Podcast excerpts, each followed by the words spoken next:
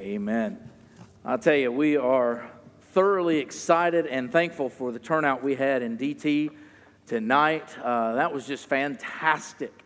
And uh, truly get excited when the church gets excited about going out and sharing the gospel. And uh, I think Tim would have been pretty proud. What do you think, Miss Barbara? I'll tell you what, that was just awesome seeing that group of great people in there and just excited. And like Brother David said, if you missed tonight, that's okay. Come next week. Uh, you won't regret it, I promise you. Uh, it is a great tool. We really start getting into it until week three, uh, where we begin to start learning how to share and talk with individuals, and then we begin crafting a message. I promise you will really, really enjoy it. And, uh, and so we're thankful for those that came out tonight. And, uh, and I did not tell Troy to turn it down. I don't know where. I just sent my wife a text that said, Y'all sure are loud. I mean, I couldn't even think straight. I don't know how I talked because they were so loud up there tonight. I just wish Troy would get excited sometime. Don't you guys? I, I don't know. Just wish he'd get excited. But I praise Lord for it. We're going to take up our offering. So let's go to Lord in a word of prayer tonight. Father, thank you so much for the time we've already had today. God, again, I want to thank you for the young lady this morning sharing about her decision this week. Oh, God, how exciting that is. We're so thankful to see people come to know you. That is what it's all about. And I thank you for those that came tonight, Lord, showing excitement and uh, ready to learn how to share the gospel. God, I thank you for that. I thank you for those that were involved in choir and those that were with children's church and the uh, children's choir and the preschool choir. And God, we just have so much going on. It is just a blessing to see what you're doing here. Thank you so much for what you're doing. And Lord, I know so many other churches, uh, God, that while this pandemic's going on, they don't know what step to take next. And Lord, we just we just come to a point. We just open the doors and let it go. And God, we just pray that you just continue to protect us and watch over us. But God, we're just not going to stop worshiping you. We're not going to stop serving you. In fact, with the pandemic going on, we need to serve you more. We need to share you more because there are more people that are dying and going to hell today than there ever have been. And so, Lord, we've got a job, we've got a ministry, we've got a purpose, and we've got to get to it. Father, bless this offering that we're about to partake. Use it for the furtherance of your kingdom to your glory and your honor. In Jesus' name we pray. Amen.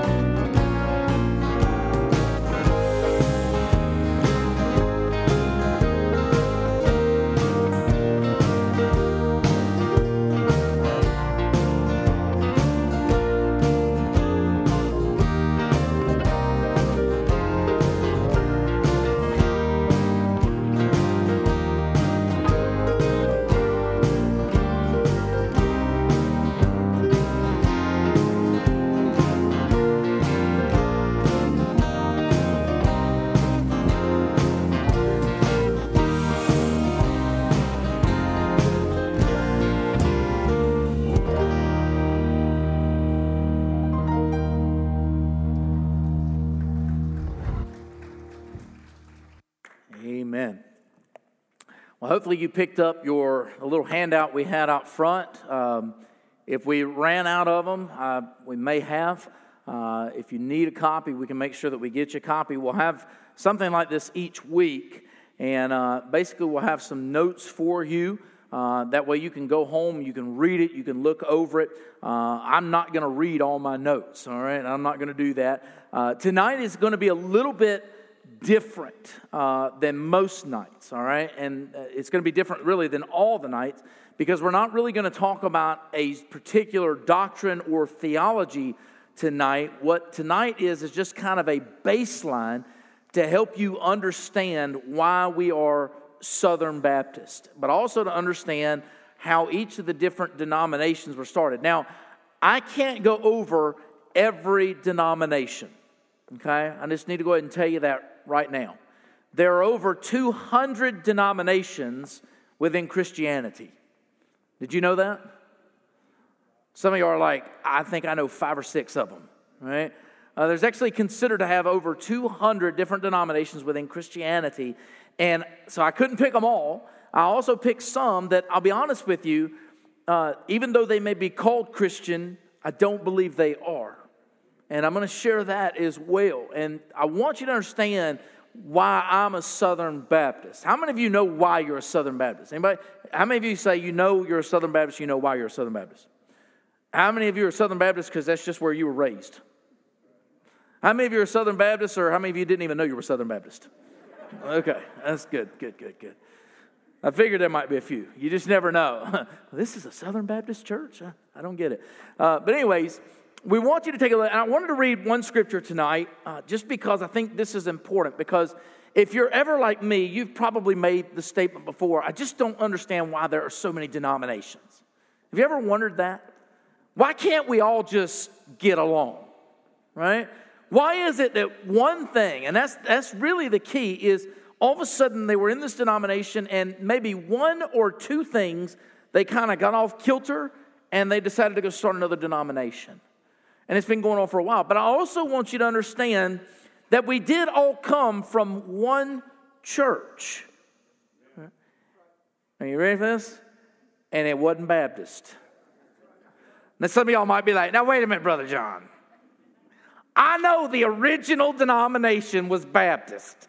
We go all the way back to John the Baptist. No, we don't. I would love to tell you that's true, but no, we don't. All right, that's not true, not even close to being true. Uh, we're not really that old of a denomination, to be honest with you. Uh, we were founded in the 1800s, so there were many more denominations before Southern Baptists. So you need to know that. So we don't go that far back, but we will talk about where we all came from and we'll talk about these different denominations. But here's the verse of scripture I wanted to read because I feel that this is important. Because as Christians, this is true if you believe the true facts of what it takes for salvation. And we're going to spend five weeks on that. But listen to this in Ephesians 4, beginning in verse 4, there is one body and one spirit, even as ye are called in one hope of your calling one Lord, one faith, one baptism, one God and Father of all, who is above all and through all and in you all. All right? So when we get to heaven, there's not going to be a Baptist neighborhood and a Pentecostal neighborhood and a Methodist neighborhood. I know that just shocks you, right?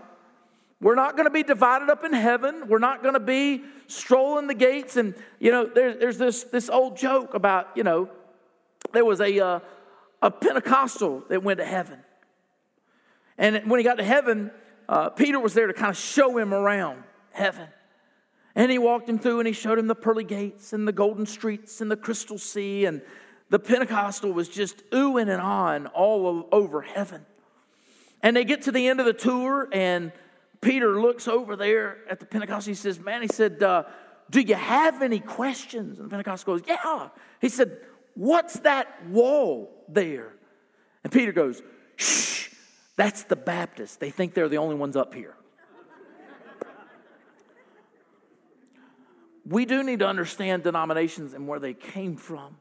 But we do need to understand that we all did at one time come from one church. A Christian denomination is a distinct religious body within Christianity identified by traits such as name, organization, leadership, and doctrine.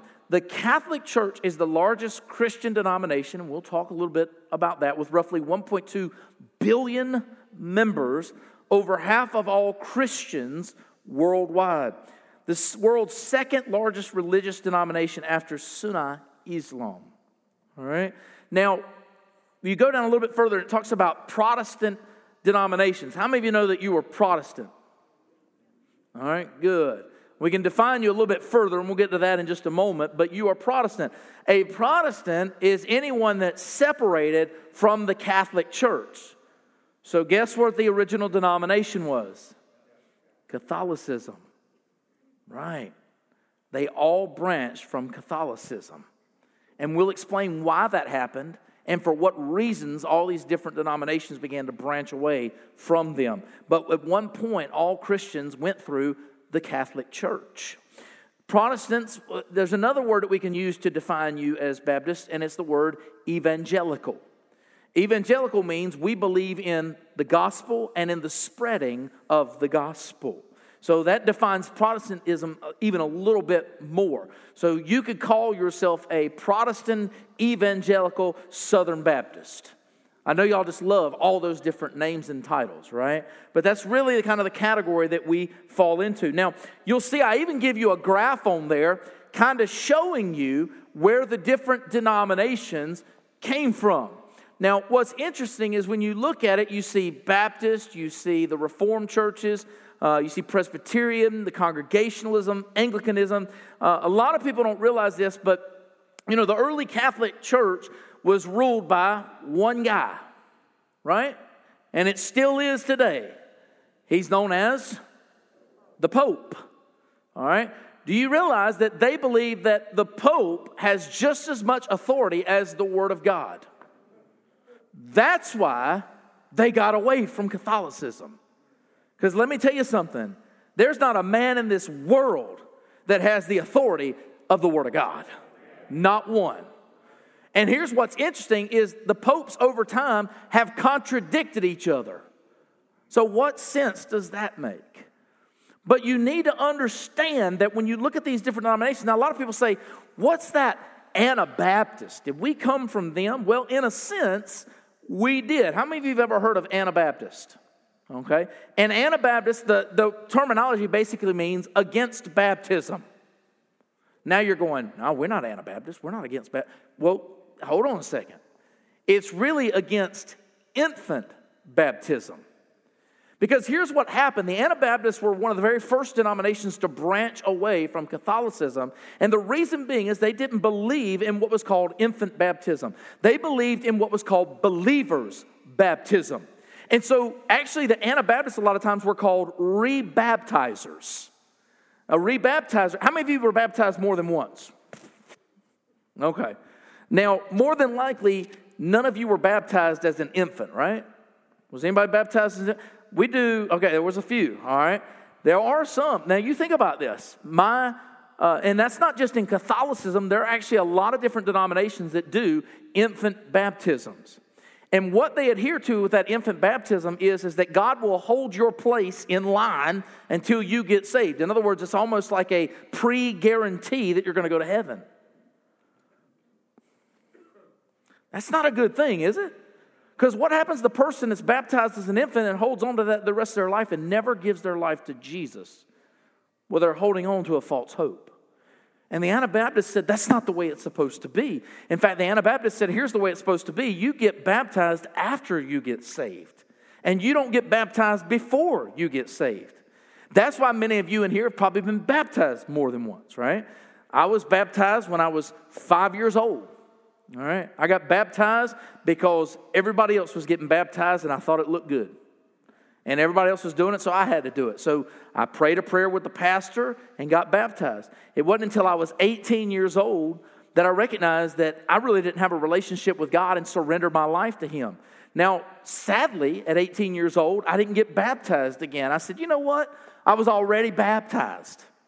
Then I got into a church and I started preaching, and I realized that you get baptized after you get saved. And I'm preaching this to people, and guess what? I wasn't baptized after I got saved. We had an evangelist in my first year, my first year preaching at church, and I said, Hey, I need you to do me a favor.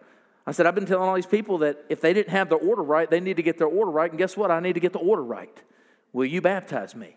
Now, I was pastoring a church. Now, I made sure I let them know, guys, I didn't just get saved. All right, I've been saved for years. I just didn't do it in the proper order. And so I got baptized. That's what the Anabaptists were doing. They were rebaptizing those that had been baptized as infants after they became believers in Christ. And the church began to persecute them and turn against them. Now, I want you to understand why we branched away, but I want you to, we're going to first look at Southern Baptists because that's who we are. Now, did you know that we can also call ourselves another name? The Southern Baptist Convention, about 10, 11 years ago, decided that Southern Baptists had some bad connotations with it. There's just something bad about being in the South. Right? Really? That's horrible. That's our heritage. It's who we are. And so they had this big discussion. And because they were, here's the thing, they started having Southern Baptist churches in the North. They started having Southern Baptist churches overseas. And so a lot of these places where churches were being formed were not in the South. And so they spent, oh, a couple million dollars to discover that we can call ourselves Great Commission Christians too. Aren't you thankful for the Southern Baptist Convention and their financial intelligence? Right? You think I'm kidding, right? They spent that kind of money to discover we could call ourselves something else. It's crazy. Absolutely crazy. But the Southern Baptists, it's the world's largest Baptist denomination. Did you know that there are numerous Baptist denominations? How many of you grew up independent Baptist? Okay, we got a few independent. Do we have any primitive Baptist? Do we have any landmark Baptist? All right. So, and there's many more. How, do we have any Northern Baptist? Seriously, there's a denomination called Northern Baptist. All right. You think about it, there, there, always seems to be yet another name. There seems to be something else. Now, the Southern Baptist Church is the world's largest Baptist denomination.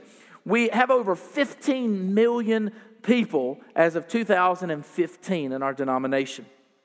The word Southern, uh, the Southern Baptist Convention stems from its having been founded and rooted in the Southern United States. Following a split from the Northern Baptists over the issue of slavery, the immediate issue was whether slave owners could serve as missionaries. The Southern Baptist Convention was created in 1845, so we're not the earliest denomination. In fact, we're probably one of the newer denominations. But we were founded in 1845. I want you to understand the difference between an independent and a Southern Baptist church. All right? An independent Baptist church is formulated and agrees and adheres with whatever the pastor in that church teaches. They have no other church that they are adhering to. And so, whatever the pastor preaches from the pulpit, that's what the church believes. Now, Southern Baptists, and you'll find on the back of the sheet, uh, you'll find the Baptist Faith and Message 2000. How many of you knew that we had a creed? All right, Baptist Faith and Message 2000. Eh, I think it's 22 things that we as Southern Baptists believe. So that's in the packet here. You can look over and see all the things that we as Southern Baptists believe. But I'm going to tell you what I love the most about the Southern Baptists. We have the absolute greatest missionary sending organization in the world the greatest. That's why I am proud to be a Southern Baptist. I'm also proud to be a Southern Baptist because I believe that we are the closest to the Bible of all the denominations. If I didn't believe that, I would be in a different denomination. All right? I believe we are the closest to the Bible. Now, can I also say this? We don't always agree on everything. But that's okay. We don't have to start a new denomination because we don't agree on something. We want to always adhere to the Word of God. That is most important for us as Christians. But as Southern Baptists, we have over 5,000 missionaries all over the world. And you may wonder why do we emphasize Lottie Moon and Annie Armstrong Easter offering? We emphasize those two offerings because the Lottie Moon goes for our international missionaries that are all over the world. In fact, our missionaries are the most envious of all missionaries. Uh, you'll hear from other missionaries of other organizations, they typically will go on the field for two years and then have to come home for two years and get funding. Our missionaries never have to come home to get funding. They can stay on the mission field as long as they want. They're given sabbaticals to come back for months to the United States about every five years, and they can come back and spend some time with family and do, but they can stay on the mission field. Why? Because churches like ours give to the Southern Baptist Convention, and that money is dispersed among our missionaries. Every time we give an offering, part of that money goes to those missionaries. That's what makes the Southern Baptist so great. I hope you understand and know that. The second denomination that we are going to look at is the Church of God. How many of you have some friends or family that are Church of God? Okay, they come from a Pentecostal background. All right, they get a little excited. Is that a bad thing? No, it's not. But the Church of God is a descendant from the Pentecostal holiness and, get this, Seventh day Baptist, all right, and Adventist traditions. The largest denomination with this name is the Pentecostal Church of God, formed out of Cleveland, Tennessee, with over 7 million members. Uh, they were formed in Chicago, Illinois in 1919 by a group of Pentecostal ministers who had chosen not to affiliate with the assemblies of God, but the Church of God adheres to the Pentecostal and evangelical statements of faith. The reason why I picked out the, the denominations that I picked out is this I could actually find clear and concise statement of their doctrinal beliefs. Did you know that there are a lot of different denominations out there that you can't find clear and concise doctrinal beliefs? We had a friend one time that went across the street to a church that was across from us, and she went to the pastor and she said, Can you tell me what you believe. And he said, Well, it's on our plaque out back. If you can put it on a plaque, that's trouble. Here's a, if you come and ask me what we believe, you better have a couple hours. We're going to talk for a while. And the reason why we're going to talk is there's so much that is important that we need to know. So I looked at denominations where you would actually have some key things. You can actually find these on the internet, and they'll help you understand a little bit more about these denominations. So everything that I tell you comes from them. So I'm not going to tell you anything that they don't believe, or at least say on their websites what they believe. The next one is Methodist. How many of you have any Methodists in your family? All right. How many of you know that the first church that I actually worked in was a United Methodist church? Five months for they fired me. I realized I was not United Methodist. I was young, straight out of college. I went and talked to the pastor. I said, What can you tell me? I said, What's, what's the difference between Southern Baptist and United Methodist? I've always been Southern Baptist. And he goes, He said, Southern Baptists are here and United Methodists are here. I thought, I can deal with that. That sounds good. I didn't go any deeper than that. It shows you I was just, I really wanted to work, really wanted to get into a church. And after about two weeks of listening to the guy and sharing some of my beliefs, I went to him and I said, Well, I've asked the youth, and the youth want to go through the book of Revelation. And he goes, he said, I, I, just don't believe that's a good idea. And I said, Well, why not? And he goes, Because what you believe is over here, and what we believe is over here.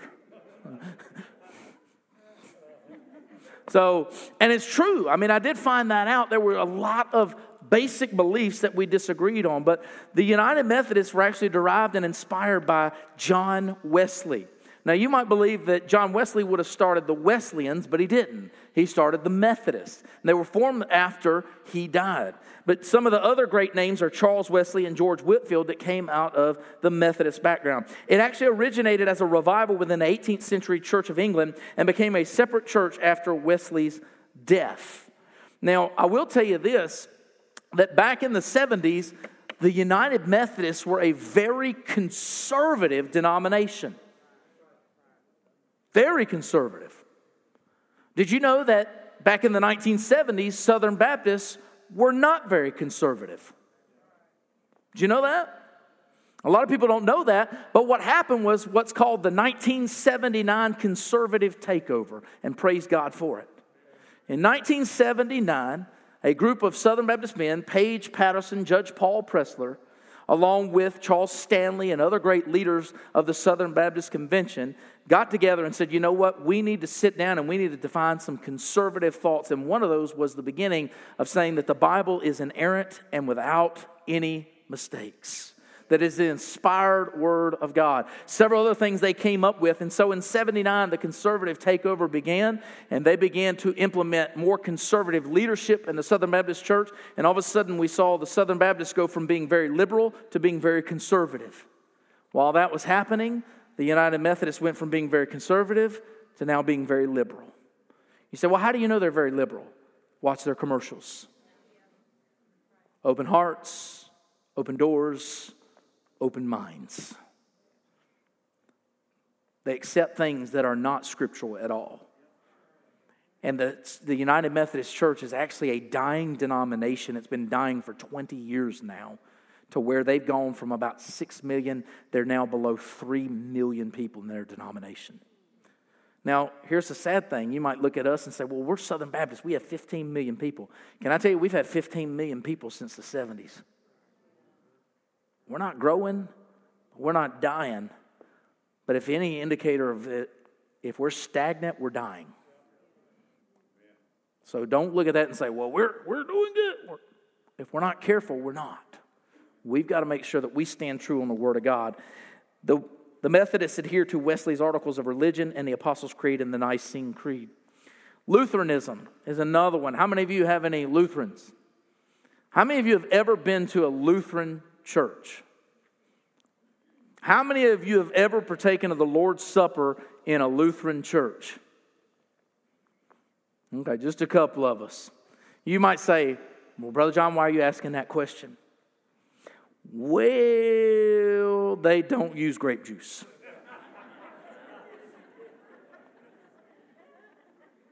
and they don't use individual cups either. It's a common cup. I went with a friend of mine, I was about 12 years old, and we went to his Lutheran church. And I remember we're sitting there, and the Lord's Supper comes up, and he goes, Ooh, ooh, this is the good part of church.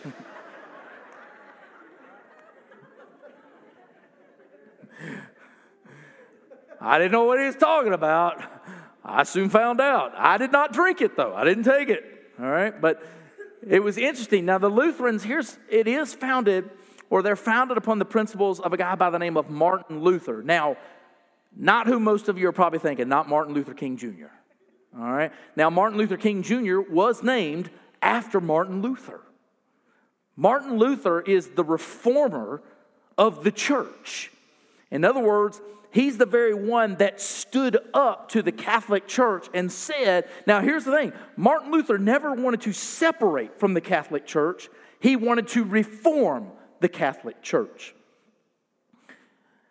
He came up with what was called the 95 Theses 95 things that he found wrong with the Catholic Church.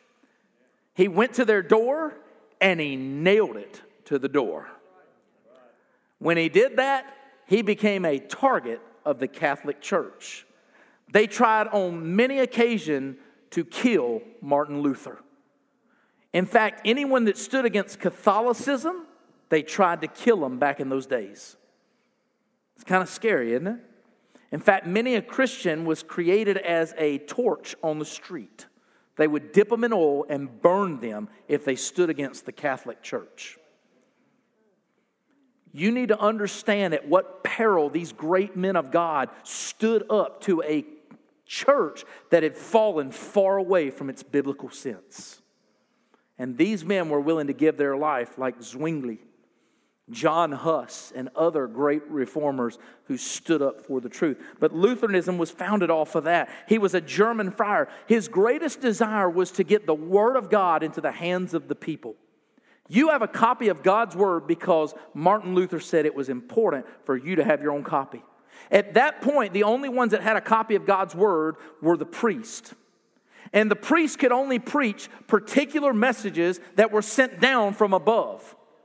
And they would preach messages like you had to work for your salvation. They would preach about purgatory. And they would preach about ways that you could pay to get your aunt and uncle who you loved out of purgatory so they could build their huge cathedrals.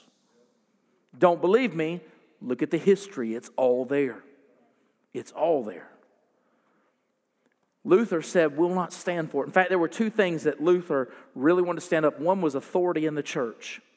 He believed that the Pope had too much authority.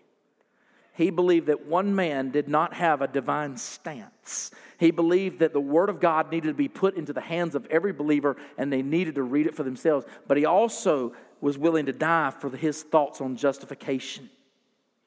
He believed that the church was not teaching the truth about salvation. They were teaching that you had to follow certain sacraments, and Martin Luther said, It's not about the sacraments, it's by the grace of God you're saved. And when he stood up for the grace of God, that's when they tried to kill him. He began to teach that. It's amazing what Luther started. We can thank God for Luther, but the Lutherans actually got far away from Luther's belief, unfortunately. But they adhere to what they call the most Lutherans call the Book of Concord, is what their beliefs are founded in. The next group we look at are the Presbyterians. How many of you have family or friends that are Presbyterian?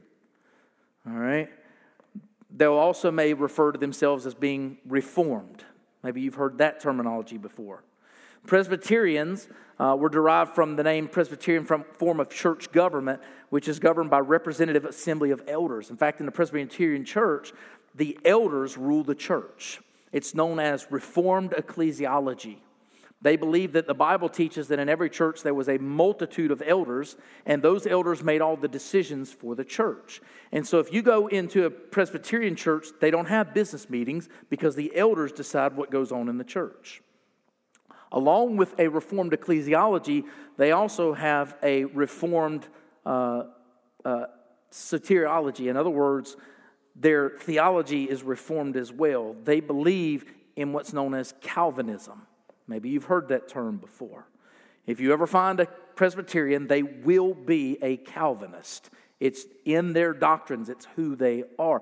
We'll actually talk about that in several weeks as well, what Calvinism is, and also Arminianism. We'll talk about those, and we'll talk about them scripturally. But that's what the Presbyterians are. Their theology typically emphasizes the sovereignty of God, the authority of scriptures, and the necessity of grace through faith in Christ. Uh, just to give you an idea of what Reformed theology is, is God chose you, and therefore you got saved not because you chose Him, but He chose you. That's Reformed theology. You had nothing to do with your salvation, God did it all for you. And they use a flower called the tulip, and we'll talk about that in several weeks. But it simply comes to you have, if you believe that, you also have to believe if God chose some to go to heaven, He chose the others to go to hell. So you have to throw out verses of whosoever. You have to throw out a lot of verses in Scripture to believe it. The next one is the Pentecostal movement, initially known as the Revivalist movement. How many of you guys have ever heard of the uh, Azusa Street Revival? Very few people have heard of it, but that is where most Pentecostal denominations came from. It was a revival that happened on Azusa Street. I believe it was in the 1900s. Uh, Charles Parham, uh, an, an American evangelist and faith healer, began teaching that speaking in tongues was Bible evidence of spirit baptism. All right, they teach what's known as a secondary baptism of the Holy Spirit. And that the only way you know you've been baptized in the Holy Spirit is if you speak in tongues. All right, I'm asking a question. Anybody in here speak in tongues? Some of you are like, I ain't raising my hand. hey, can I tell you something? It is a spiritual gift. We'll get to that when we talk about what's called cessationism. It is a spiritual gift. It's in the scriptures several times. All right? But he believed that there was a second giving. But here's the truth of the matter when it comes right down to it, when you get saved, you get all of the Holy Spirit. There is no second dose. Ephesians said there's one Holy Spirit.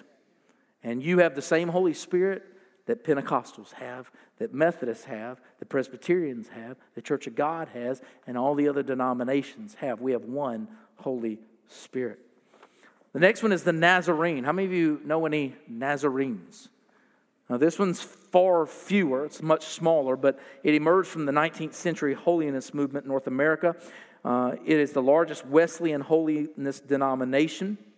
The Church of Nazarene adheres to seven characteristics meaningful worship, theological coherence, passionate evangelism, intentional discipleship, church development, transformational leadership, and purposeful compassion. The Church of the Nazarene adheres to the manual Church of the Nazarene. Nazarenes have established 16 articles of faith as a guiding principle for living Christianity. Now we're going to get into so called denominations that, in a lot of ways, they are a good possibility there are other religions. I'll just say that. The first one is Catholicism.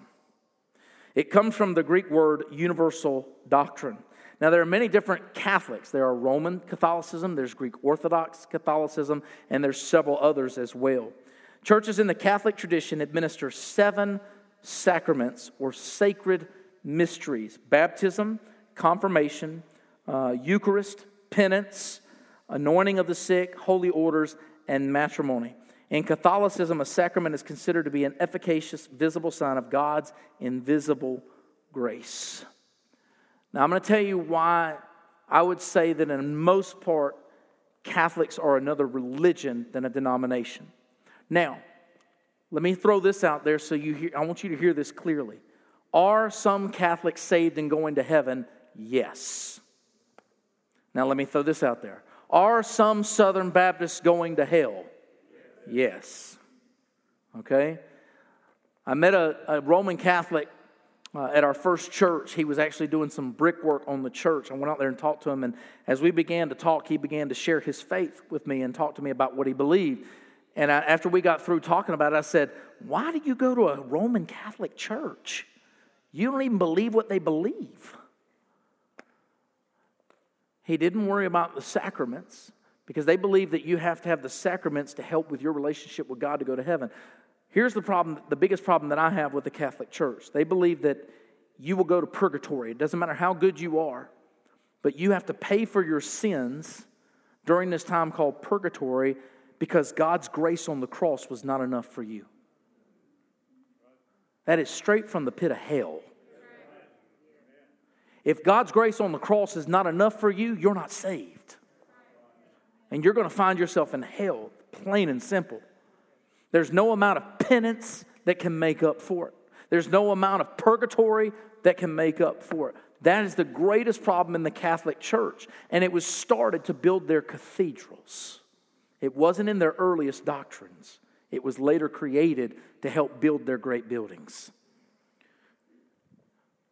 Most people have a problem with the Roman Catholics because of their their way they raise up Mary. Now, not all of them do, but a lot of them do. And I'll just simply say this Mary was an ordinary woman chosen by God to do an extraordinary work.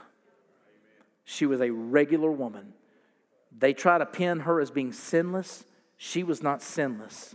She needed Jesus for her Savior, just like you and I do. And we need to make certain that we're clear on that. So, Catholicism, again, there are some Catholics who are saved, but in a lot of ways, Catholicism really is another religion, not a denomination. How about Church of Christ? Now, this one might hit home, right? We got a big Church of Christ here in Lebanon, don't we? And I'm going to tell you what scares me about Church of Christ.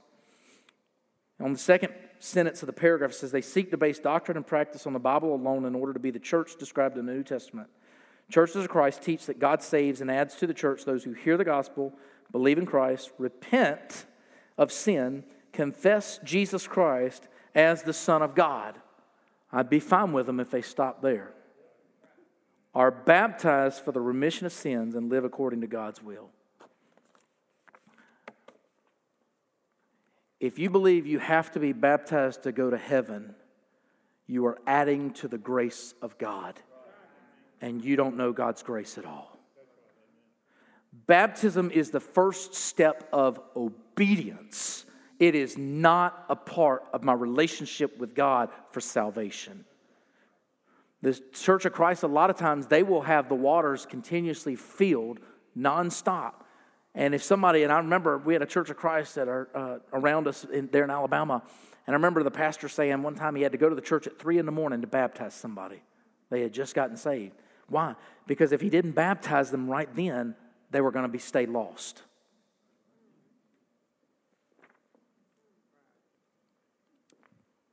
I always bring up the thief on the cross. You know, they don't really have an answer for that one.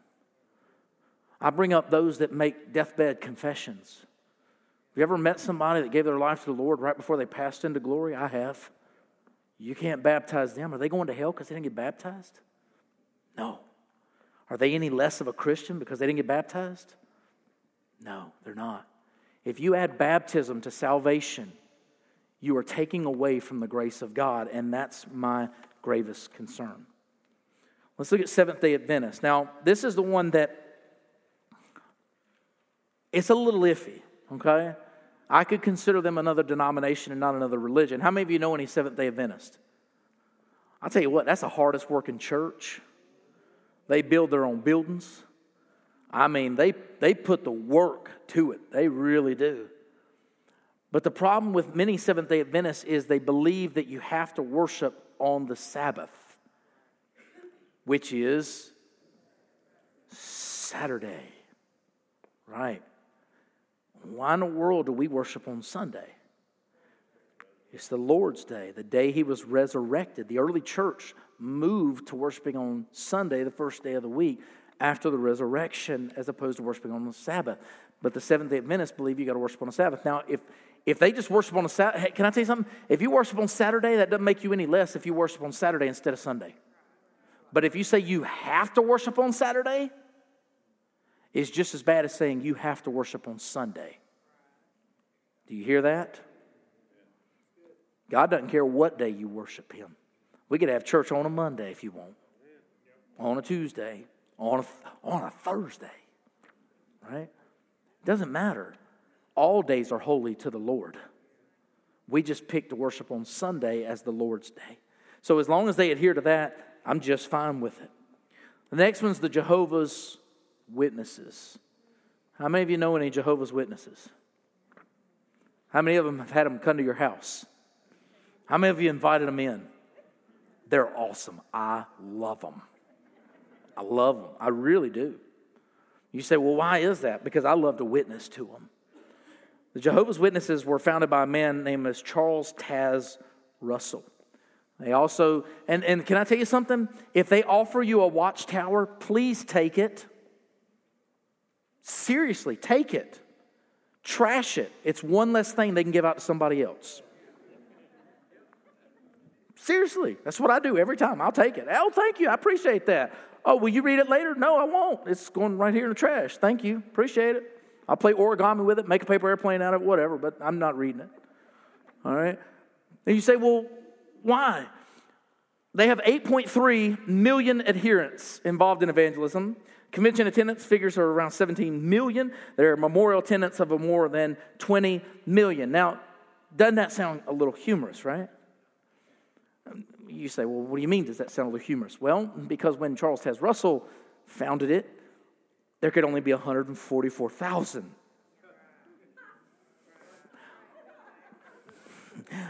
Well, they're a little bit over that. And the reason being is because only 144,000 were going to be allowed into heaven. I wonder which one God gets to choose, right? Now, the real issue with Jehovah's Witnesses is really not about the 144,000. It's the fact that they were founded by a false prophet who prophesied falsely several, three different times. In fact, he prophesied the first time and he said Jehovah was coming back on a particular date and he didn't come back. Now, at that point, everybody should have stopped listening to him because he lied. Okay? Just like if there were prophets that prophesied about this election and they were wrong, stop listening to them. They're not prophets. They're not. And we got one right down the street from us who is a false prophet and he needs to stop preaching. Plain and simple. I don't mind calling him out, Greg Locke.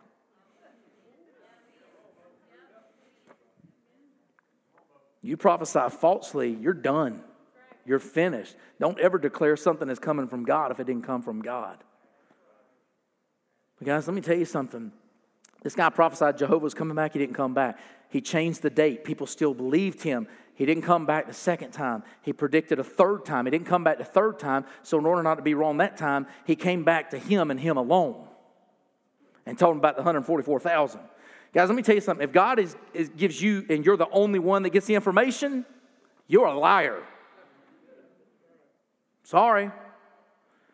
But this is the guy they follow. Every time a Jehovah's Witness comes to my house, I read that passage in Deuteronomy. It says, if a false prophet prophesies falsely in one manner, he's a false prophet. You should not listen to him.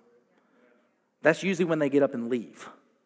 But they also don't believe in the Trinity. They don't believe that Jesus is God. And we'll talk a little bit more about that. There's a whole lot of things that the Jehovah's Witnesses have wrong, but I will tell you the one thing they have right.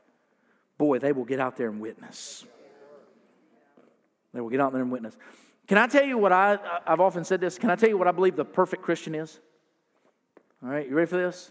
They have Baptist beliefs, Pentecostal worship, and Jehovah Witness feet. Seriously. All right. Next, Mormons. How many of you know about the Latter day Saints? I mean, just go walk out here at Don Fox Park. There's two of them out there all the time. They'll be ready to tell you all about them. The Mormons are considered by most people to be also another denomination, but they are not. They are another religion. Their founder was Joseph Smith during the 1820s, uh, and after his death, it was Brigham Young who was the one who began to lead the Mormons, and he moved them to Utah. I guess they have less laws in Utah about polygamy. I don't know. But he moved them all to Utah. But the problem with the Mormons are a lot of things, but the biggest one that we find on this sheet is this Mormons have a scriptural canon consisting of the Bible, the Book of Mormon, and a collection of revelations and writings by Joseph Smith known as the Doctrine of the Covenants and the Pearl of Great Price. There is nothing that holds a candle to this book. Nothing. If you have a preacher that puts anything on equal with the Word of God, he is a false prophet. Do not listen to him. They hold the Book of Mormon as high as they hold the Word of God, and that's a problem. They also have it wrong when it comes to salvation. But I will tell you one thing that the Mormons have right they know how to treat family. They are all about the family. But they are another religion, not a denomination. Now, I bring all this up to you guys simply because I want you to understand why we're Southern Baptists. And you'll see on that last page, there's a lot of different things we're going to go over. A lot of different doctrines from salvation to eternal security to the Trinity to Scripture to church. We're going to go over all these different things because I want you to understand why we are who we are. I want you to know why you believe what you believe. And here's the thing if you have any questions when I get done, I will stay here as long as I need to to go over it with you. Because I want you to grasp and understand these doctrines because they are so vital and so very important. I want you to get that. I promise you, if you'll come over the next nine to 10 months, you will grow more in your relationship with Christ than you've ever grown before. Because we're going to dig in very deep into the scriptures and understand what God desires for us to know and believe and live as Christians. So I hope you'll keep joining us each week. But I also hope that you'll understand I have no problem with other denominations. I will work with my brothers and sisters in Christ who believe in Jesus Christ, that believe He is the only way, that believe that He died for their sins and rose again. I will work with them all day long. Why? Because we are all going to be in heaven together one day. We are no better than them. We all need to have a relationship with Jesus Christ. That is of utmost importance. Let's pray. Father, thank you for all that you've done. Thank you for this time together. I pray, God, that you guide.